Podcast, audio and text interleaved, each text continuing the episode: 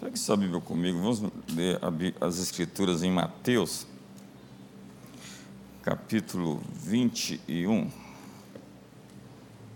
Vamos ler dos versos 33 ao 40. Atentai noutra parábola.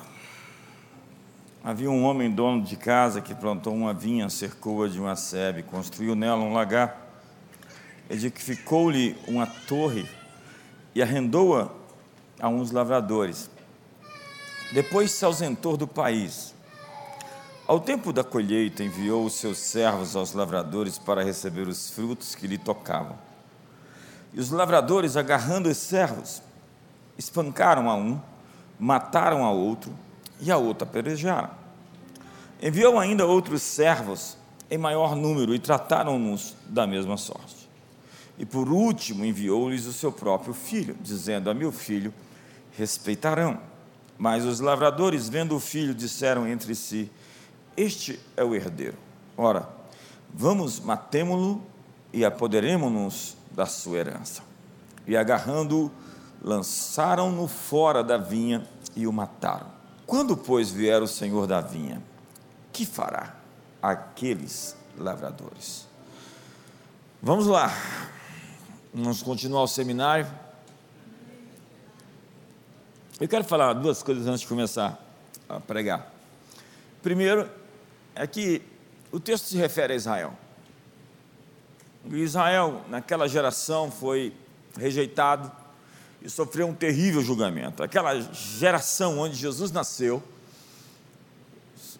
teve o julgamento desde o sangue, diz a Bíblia, de Abel até do profeta Zacarias, foi-lhe imputada foi-lhe cobrado. Eu vou mostrar isso durante a mensagem.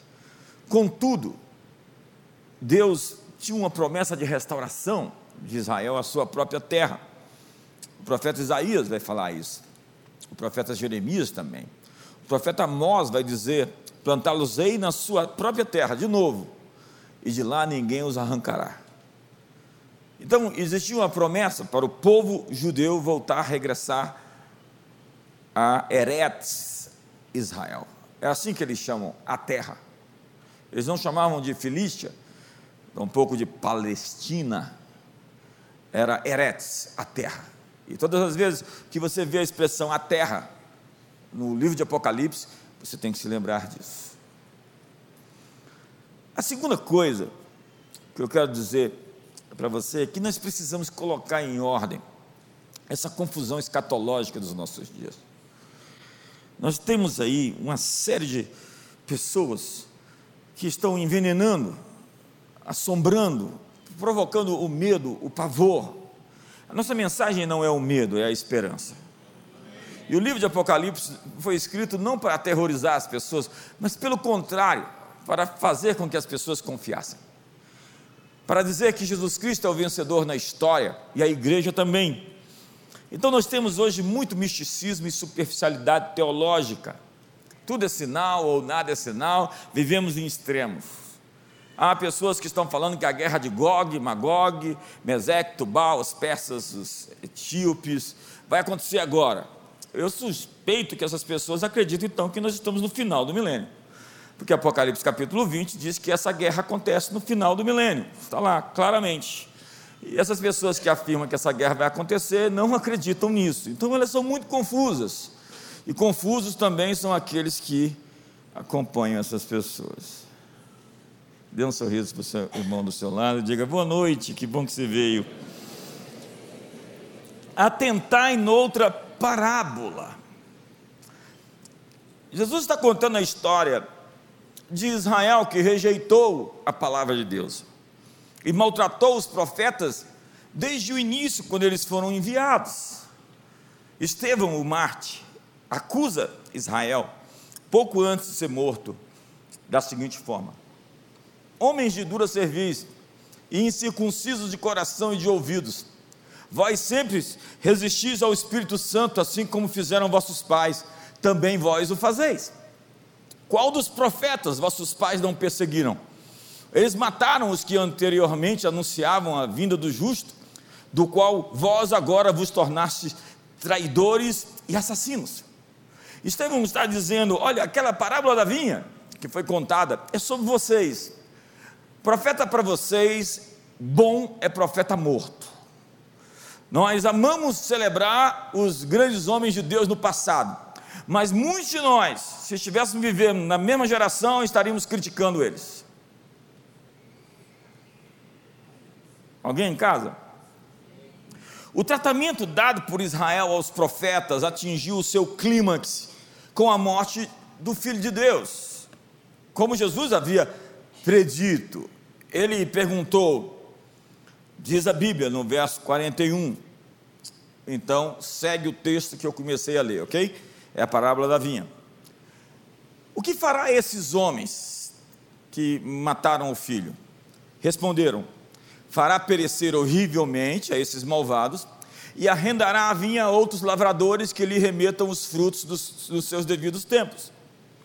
Perguntou-lhe Jesus: Nunca lestes nas Escrituras a pedra que os construtores rejeitaram veio a ser a pedra angular?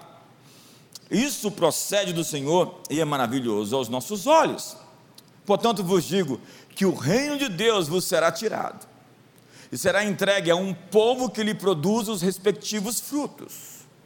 O apóstolo Pedro vai dizer no capítulo 2, verso 9, da sua primeira carta, que a igreja é o sacerdócio real, a nação santa, o povo de propriedade exclusiva de Deus. A Bíblia está, está dizendo que o Senhor viria e destruiria e daria a vinha aos agricultores obedientes. Isso está em toda a Bíblia. O reino seria tirado e dado a outra nação. E é isso que o apóstolo Pedro vai falar. Israel era então uma vinha em rebelião contra o seu dono. A história é simples: um homem plantou uma vinha, cercou de uma colocou nela no lugar e arrendou a alguns agricultores, lavradores, e veio pedir os frutos, eles não deram. Mandou mensageiros, profetas, e eles os espancaram e alguns os mataram. Enviou seu próprio filho, e o seu filho também foi morto. Então vem João Batista, antes de Jesus, anunciando a seguinte mensagem: Produzam frutos dignos de arrependimento. E não pensem em dizer consigo mesmos: Temos a pai por pai a Abraão. Eu vos afirmo que dessas pedras Deus pode suscitar filhos a Abraão. Além disso, o machado está posto sobre a raiz das árvores. E toda árvore que não produzir bom fruto, essa será cortada e lançada no fogo. Há várias parábolas bíblicas sobre árvores, figueira, oliveira e a vinha que nós acabamos de ler. Jesus encontra uma figueira que não tem fruto, ele a amaldiçoa, porque estava na hora de dar frutos. A figueira seca. Então diz a Bíblia que Jesus pega um capítulo inteiro de Mateus para proferir oito ais. Capítulo 23, que começa, que é o, a introdução do sermão apocalíptico de Jesus, no capítulo 24 e 25, que ele fala justamente no Monte das Oliveiras, de frente aos muros da cidade de Jerusalém. É um lugar que quem vai a Israel sempre passa por ali. Eu vou a Israel todo ano, e todo ano nós estamos ali naquele lugar, vendo a mesma geografia de Jesus, onde ele estava falando aqueles textos.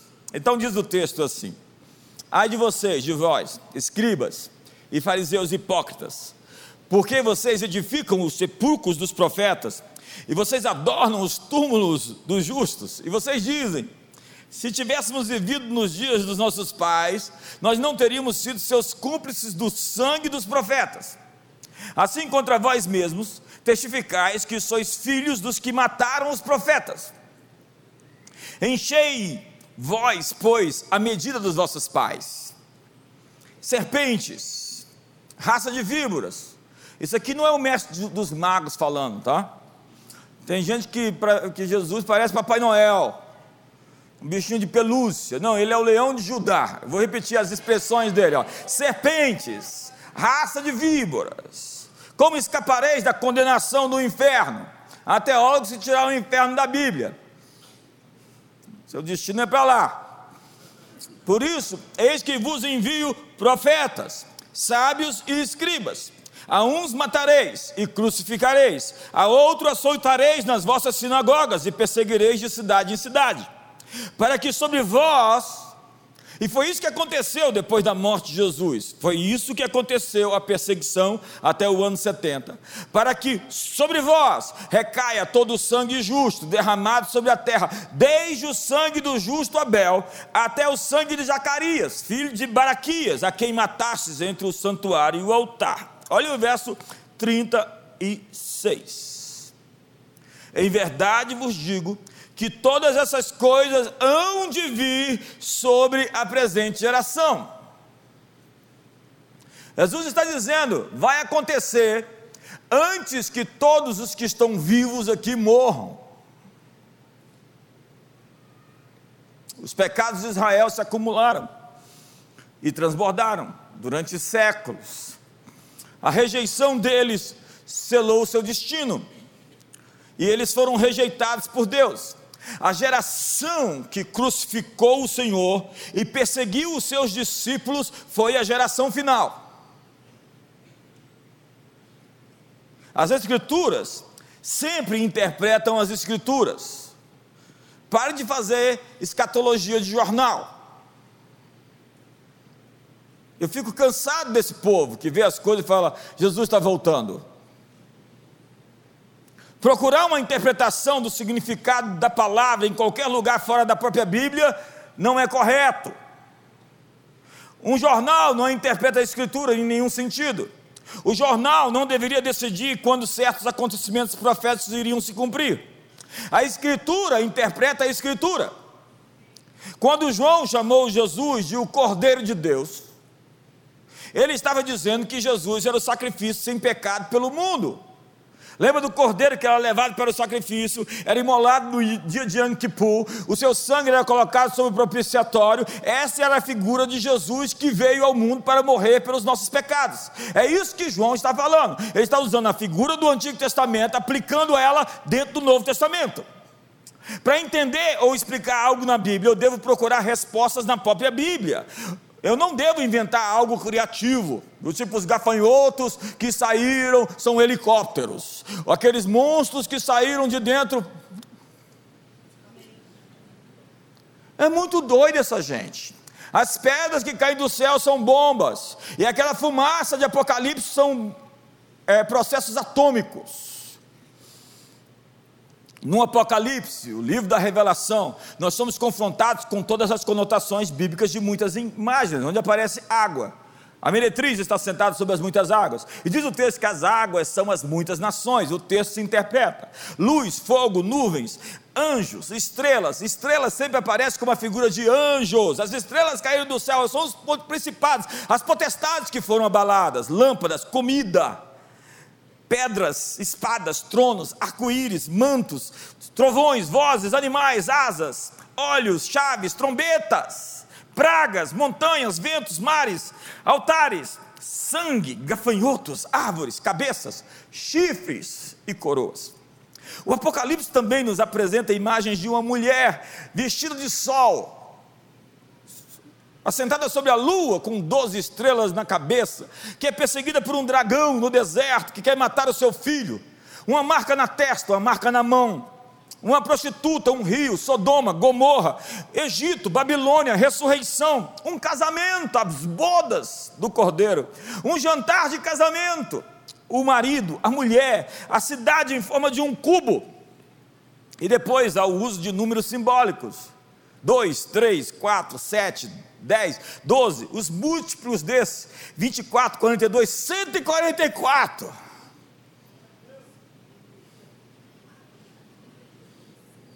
Meia, meia, meia. E três, três, três. Mil, mil, mil, mil anos. Eu vou abençoar mil gerações não é um número exato, é uma figura de, infinita de bênçãos. Não são definitivamente mil anos selados, 1260, 7 mil homens que não dobraram seus joelhos, 12 mil, 144 mil.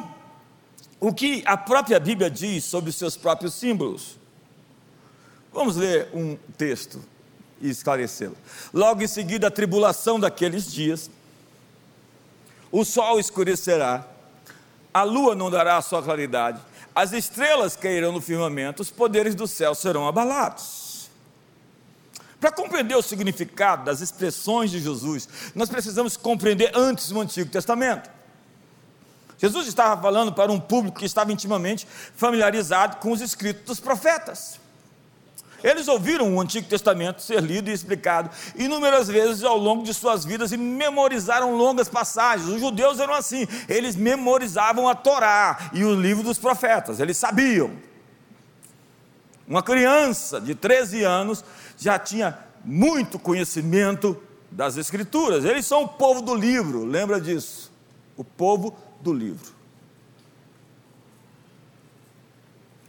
Então, as imagens bíblicas formaram a sua cultura, o seu ambiente e o seu vocabulário desde a sua primeira infância.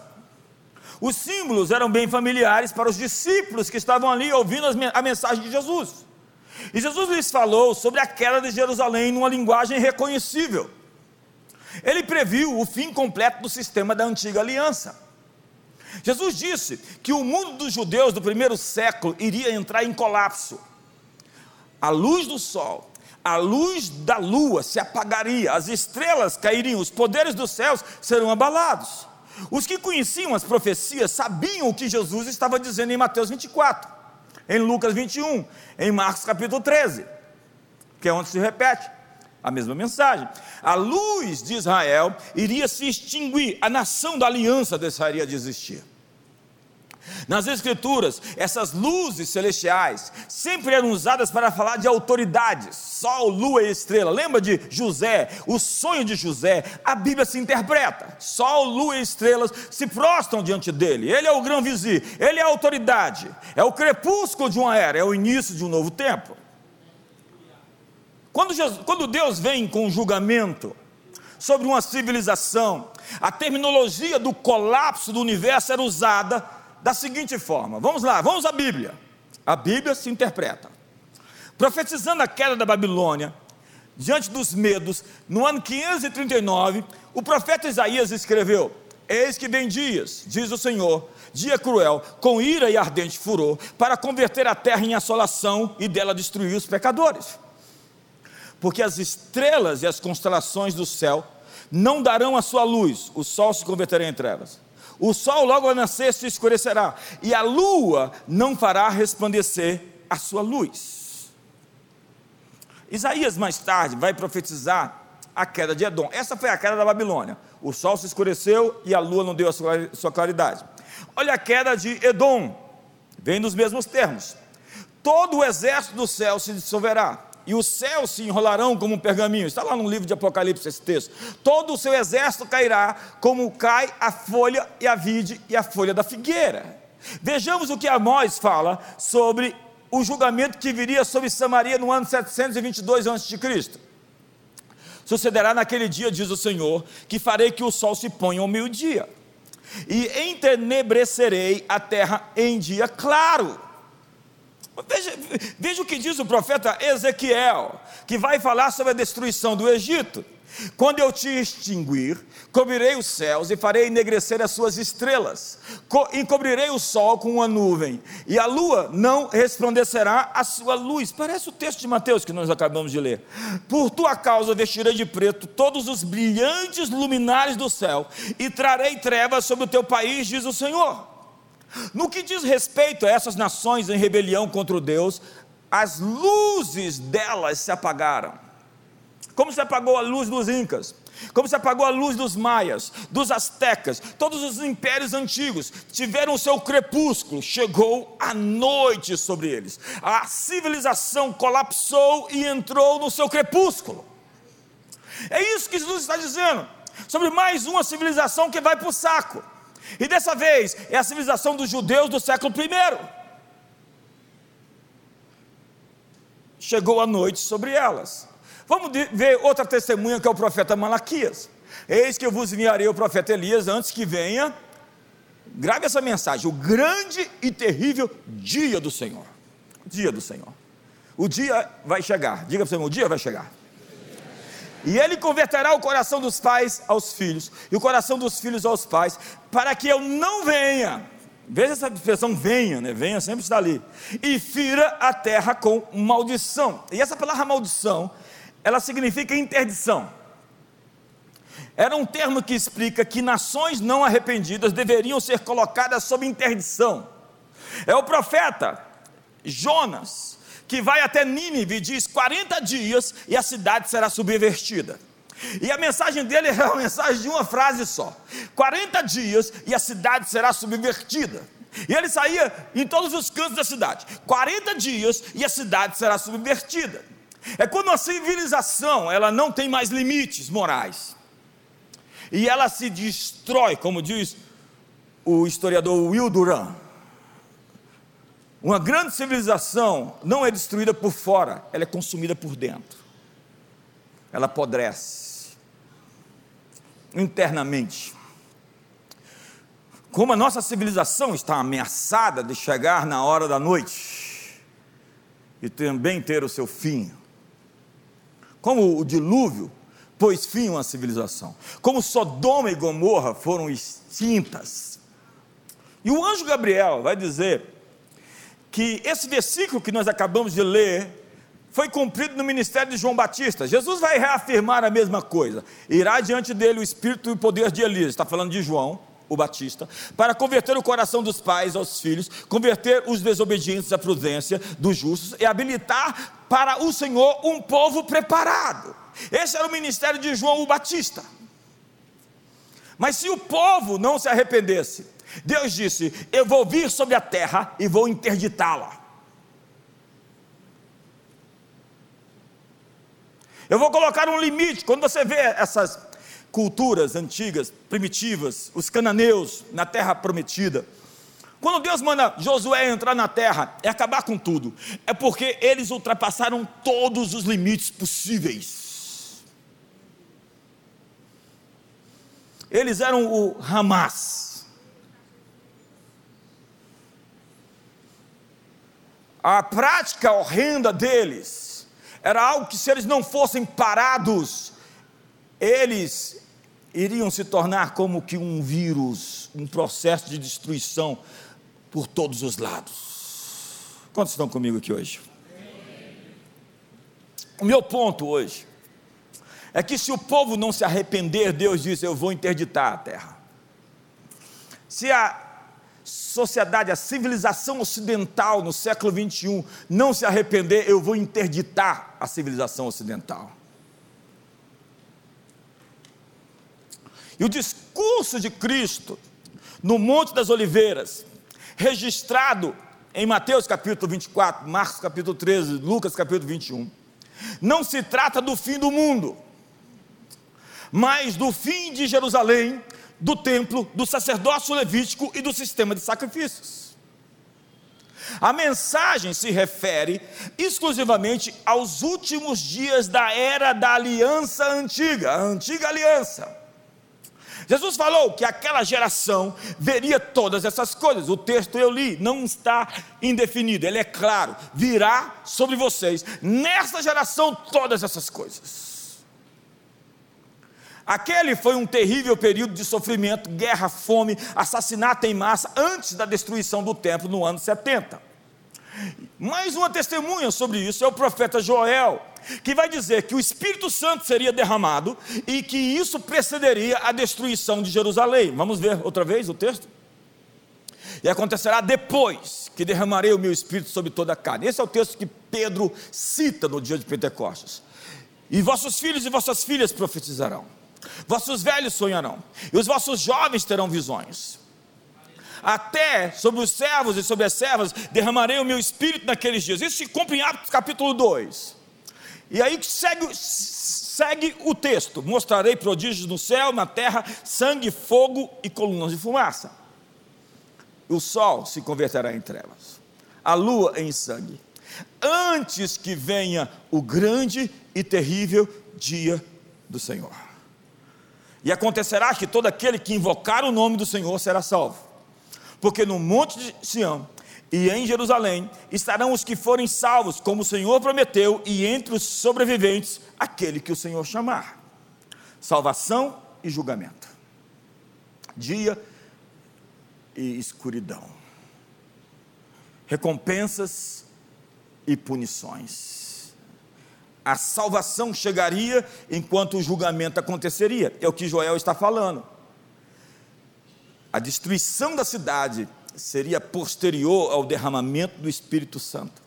Jesus disse: as pessoas que viviam naquela época, que não passaria aquela geração antes que o julgamento chegasse, então as mulheres choram, e elas batem no peito, e Jesus disse: chorai pelos vossos filhos, porque se fazem isso em lenho verde, imagine o que farão em lenho seco. A palavra geração no grego genea significa a soma total daqueles que vivem ao mesmo tempo, aqueles que são contemporâneos. Aquela geração foi aquela que Jesus chamou de ímpia, uma geração incrédula, uma geração perversa. Foi essa geração terminal que crucificou o Senhor, e foi essa geração que Jesus disse sobre a qual virá o castigo por todo o sangue justo derramado. Em verdade vos digo que todas essas coisas hão de vir sobre a presente geração. Jerusalém, Jerusalém, que matas os profetas e apedrejas os que te foram enviados. Quantas vezes eu quis reunir os teus filhos, como a galinha ajunta os pintinhos debaixo das suas asas, e vós não o quisestes. Eis que a vossa casa vos ficará deserta. Ei, Jerusalém, você ficará inabitada. O templo do qual Jesus falou que seria destruído, onde pedra sobre pedra não ficaria, ele caiu sob o Império Romano no ano 70, depois de um terrível cerco de anos. O templo de Jerusalém seria destruído naquela geração. A casa ficaria deserta. Os discípulos entenderam o significado disso. Então, não tente colocar esses textos para os dias de hoje. Se você estiver no telhado, não desça para casa, fuja. Se você estiver no campo, não volte para a cidade. Orai para que a vossa fuga não seja no sábado, nem no inverno. Isso não tem nada a ver com o século 21, senhoras e senhores. A igreja entendeu isso, e quando os cristãos viram Jerusalém sendo cercado, e eu vou mostrar o texto para você, eles fugiram. Desde o início da criação, do ano 70, o mundo foi organizado em torno de um santuário central, uma única casa de Deus. Agora, na ordem da nova aliança, os santuários são estabelecidos onde quer que exista a verdadeira adoração, onde os sacramentos são observados, como a ceia essa noite, onde a presença especial de Cristo é manifestada.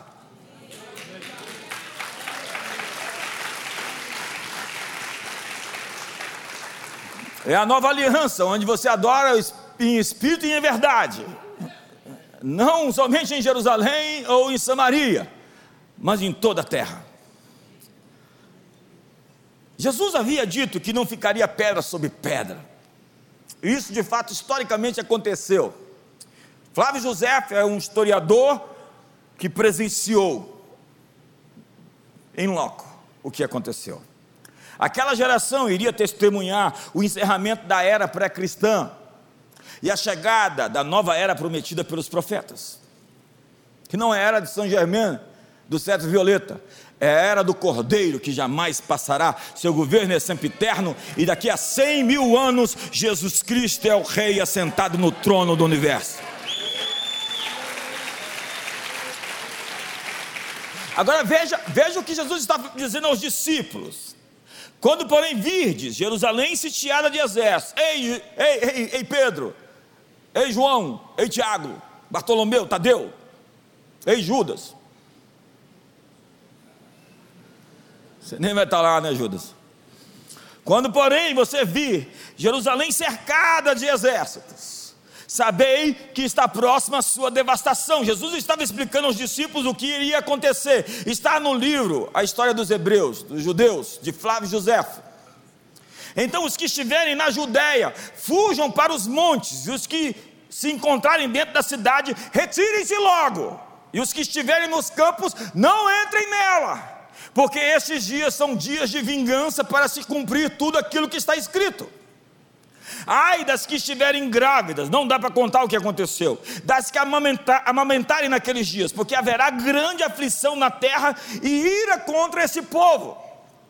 Cairão ao fio da espada e serão levados cativos para todas as nações, e até que os tempos dos gentios se completem, Jerusalém será pisada por eles. Tudo é profecia? Não, mas Israel voltar e botar os pés em Jerusalém é profecia. Quantos estão comigo aqui hoje? A tribulação do ano 70 foi um evento absolutamente único que nunca mais vai se repetir. Crucifica-o, disseram eles. Crucifica-o, solte Barrabás, não temos outro rei senão César. O povo de Israel, rebelde contra toda a invasão gentílica, está dizendo: não temos outro rei senão César. E é propósito que o seu sangue caia sobre nós e sobre a cabeça dos nossos filhos, gritaram eles 40 anos antes. Quando tudo acabou, o resumo da ópera é o seguinte: mais de um milhão de judeus assassinados em Jerusalém. José fala um milhão e cem mil. Outros milhares foram vendidos como escravos em todo o império. Daí o arco de Tito, que está lá até hoje em Roma para você ver. E toda a Judéia ficou em ruínas, totalmente despovoada. Os dias de vingança chegaram com uma intensidade horrível e sem piedade. A cidade santa virou um deserto. Joséfo nos deixou um registro de grande parte do horror daqueles anos e dos dias finais de Jerusalém. Esta foi uma época em que o dia era passado em derramamento de sangue e a noite em medo. Quando era comum ver cidades cheias de cadáveres. Quando os judeus entraram em pânico e começaram a matar-se uns aos outros indiscriminadamente. Quando pais chorando mataram suas famílias inteiras para evitar que recebessem tratamento pior por parte dos romanos. Quando, no meio de uma terrível fome, as mães mataram, assaram e comeram os próprios filhos.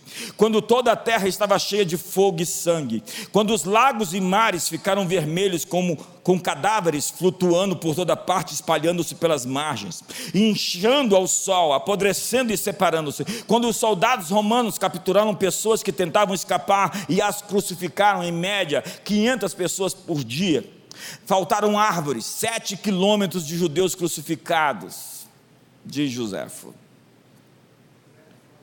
A terminologia de um universo em colapso descreve diferentes eventos da história, como mostrei aqui, este culminando no século I. O sol se pôs, o crepúsculo, a noite chegou.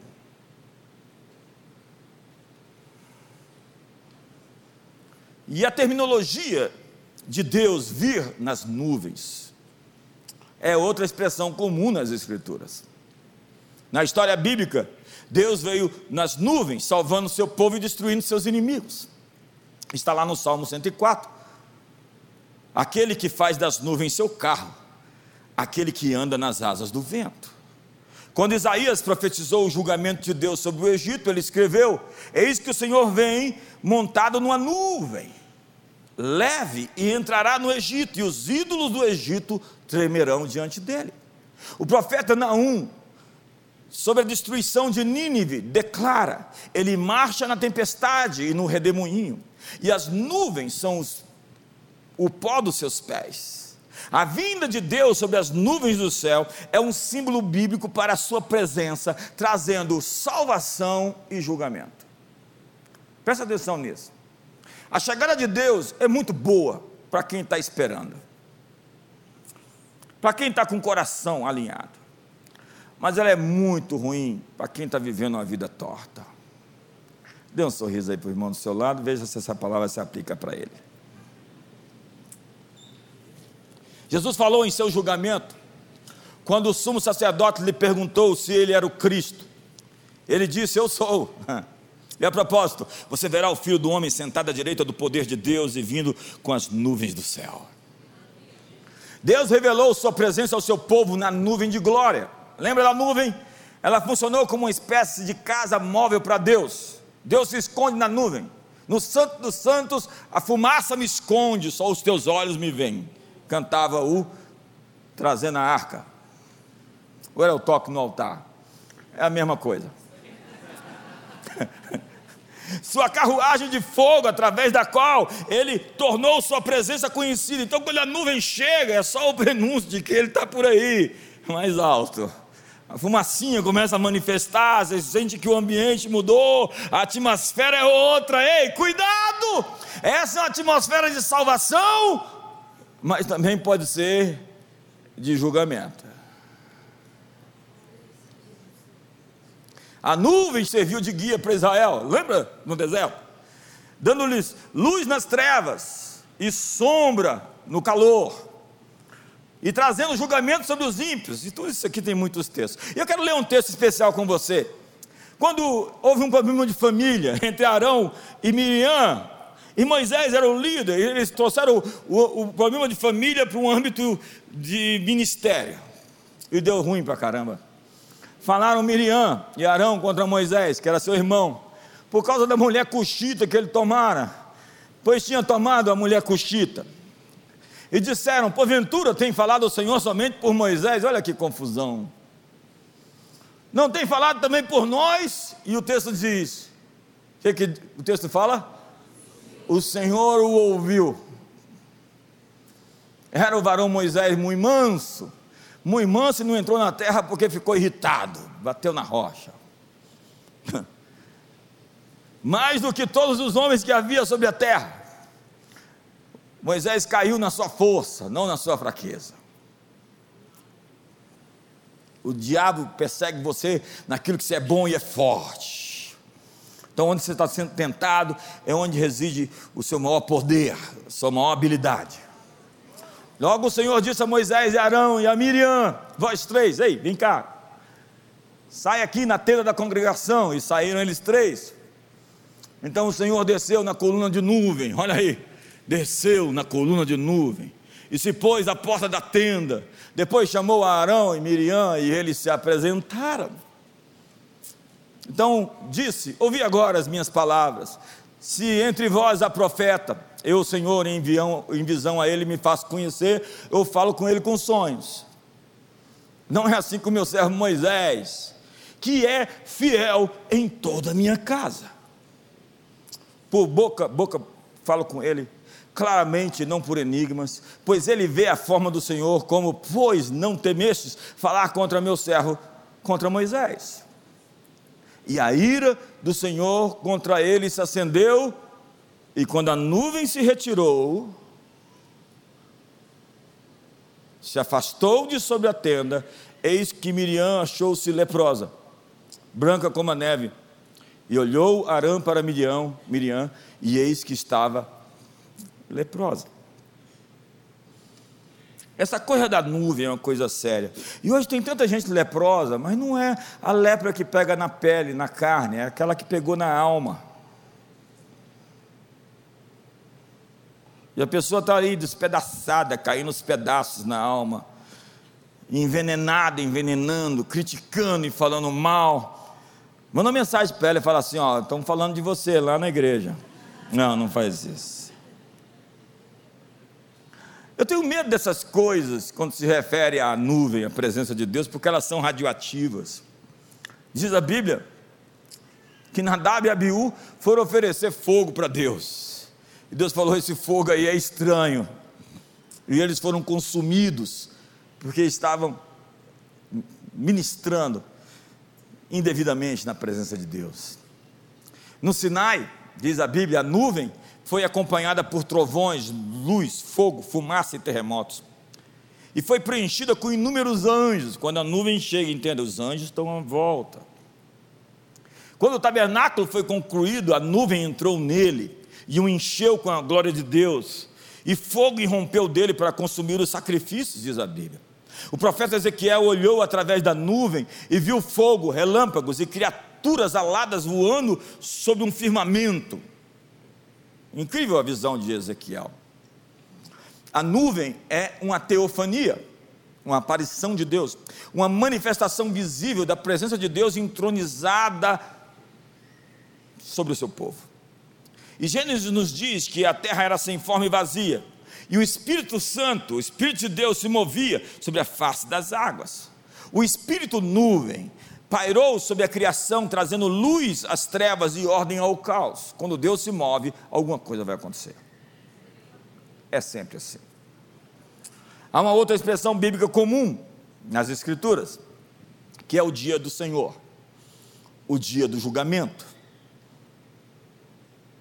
O dia do Senhor é definido nas Escrituras como o dia da glória das nuvens porque o dia do Senhor está próximo, o dia do Senhor está próximo, dia de nuvens, dia de castigo das nações. Está lá em Ezequiel, Joel, Sofonias. Onde está a nuvem, aí está o dia do Senhor, quando Deus está manifestando o seu julgamento. E o dia do Senhor é a nuvem de glória chegando em juízo. Então, um grande número de ideias bíblicas começam a se encaixar aqui. Os israelitas viveram o dia do Senhor à beira do Mar Vermelho, quando a nuvem desceu, diz a Bíblia, e, eles, e ele estava entre eles e os egípcios. A nuvem estava entre os egípcios e o povo de Israel.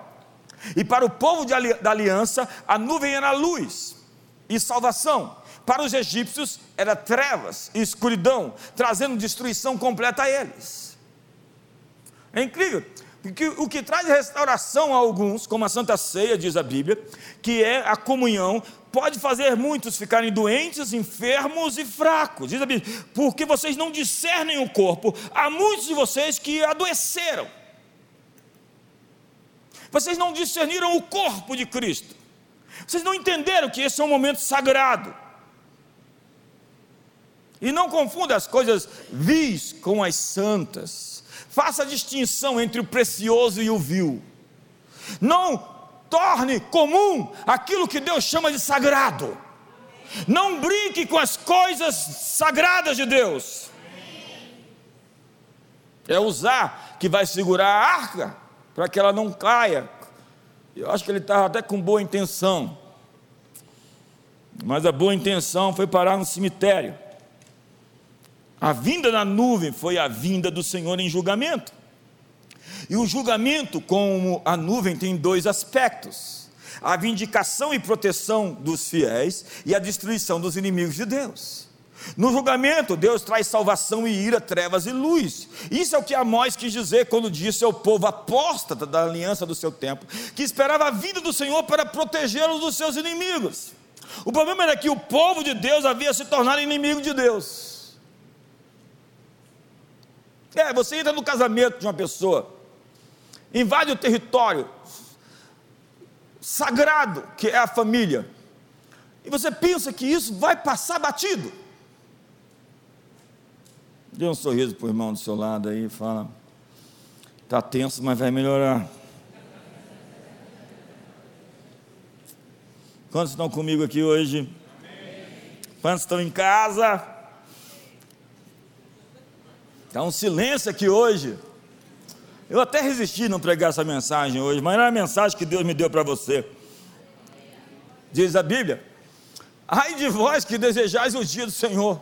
Para que, que vocês desejam o dia do Senhor? É dia de trevas e não de luz. Vocês estão tudo errado. Diz a Bíblia: a parte do mal, todo aquele que invoca o nome do Senhor, não mete Jesus nas suas treitas, nas suas confusões. E diz o texto: como se um homem fugisse diante do leão e encontrasse com ele o, urso, como que se entrando na casa, encostando a mão na parede, fosse mordido pela cobra. Não será, pois, o dia do Senhor trevas e não luz? Não será completa escuridão sem nenhuma claridade? O dia do Senhor é progressivo porque ele ocorre em todos os julgamentos redentores que Deus fez na história contra as nações desobedientes. Deus interdita até hoje. E eu vou anunciar a você que Deus vai fazer interdições na nossa geração, e são muitas.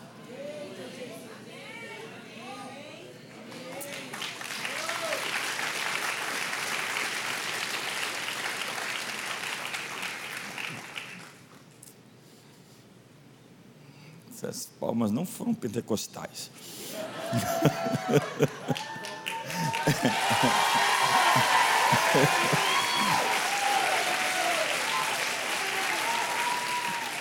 Foi o dia divino da retribuição contra Judá, contra os ímpios, que seriam aniquilados e os justos salvos e abençoados. Ei, olhe para mim: Deus é amor e fogo consumidor. Deus odeia a injustiça, porque a injustiça machuca as pessoas, porque a injustiça fere as crianças. Deus odeia a ideia de que os bebês inocentes não possam nascer, porque engenheiros sociais decretaram a morte deles antes que eles pudessem ter a chance de viver.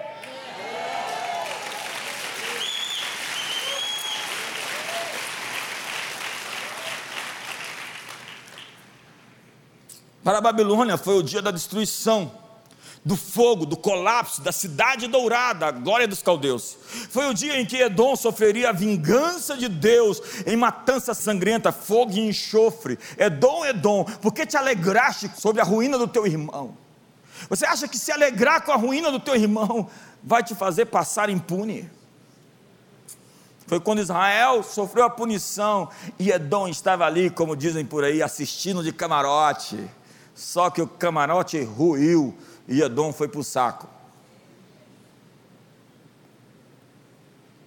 É o dia em que a grande espada de Deus ficará embriagada com o sangue dos egípcios, diz Jeremias.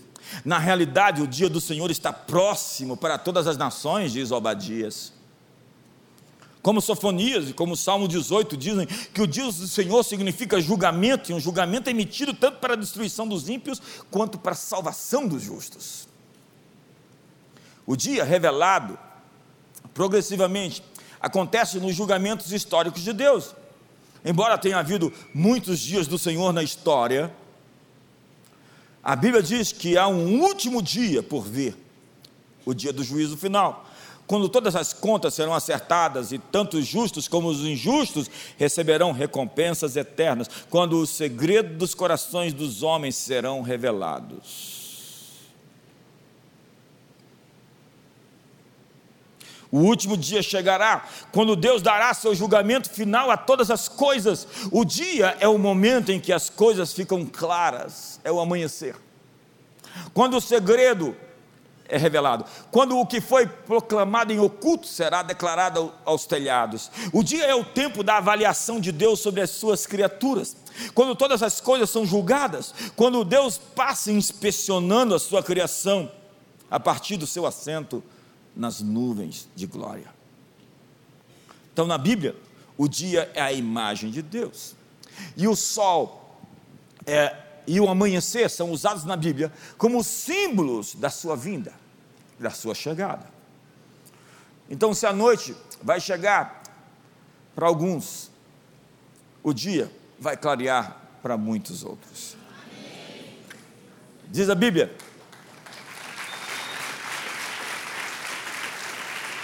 A luz da lua será como a do sol, e a do sol sete vezes maior, como a luz de sete dias. Tem gente que fala é porque a terra está esquentando, é cada interpretação, né? Não, diga para o seu irmão: está escuro, mas está clareando. Diga para ele: vai amanhecer.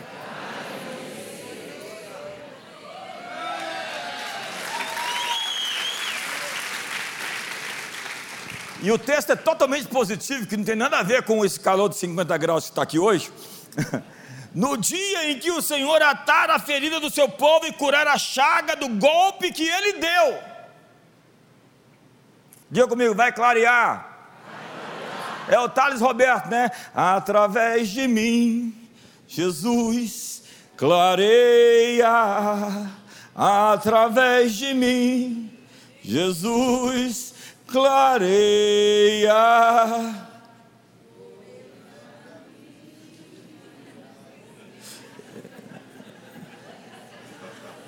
através de mim, Jesus clareia, através de mim, Jesus clareia. Cadê a letra? Vou entrar mim a luz, a luz de Deus. Você não me ajuda na hora que eu preciso, né? Você também não sabe, né?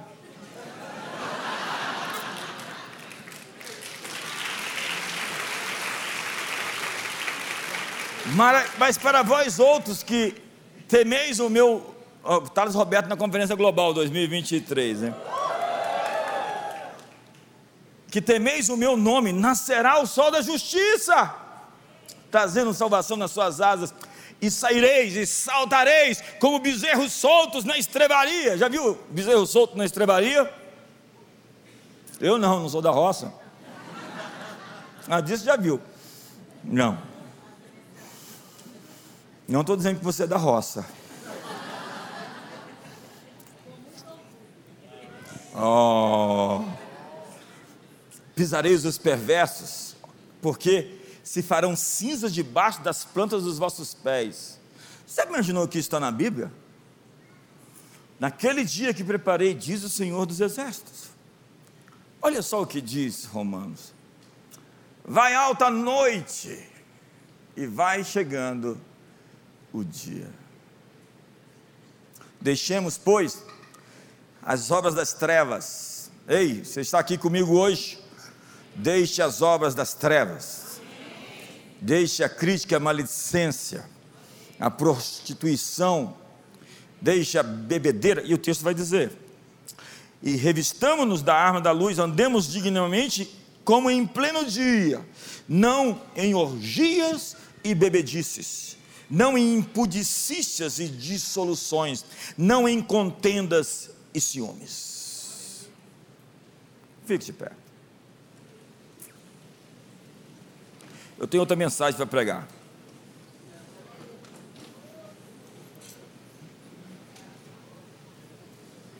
Através de mim, Jesus. Já pegou a letra? Você é fiel. Eu pensei que o pessoal da mesa já tinha colocado a letra lá na tela para a gente cantar.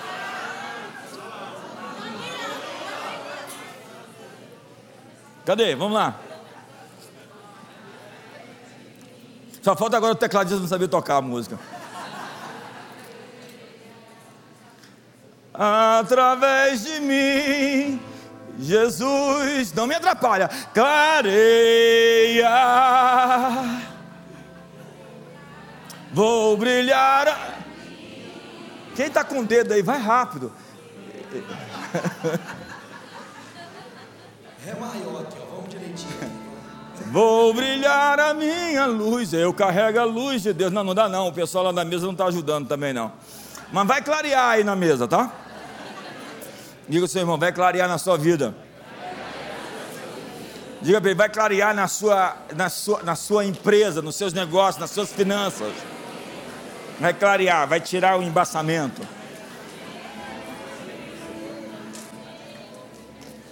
Deixa eu finalizar essa mensagem em cinco minutos.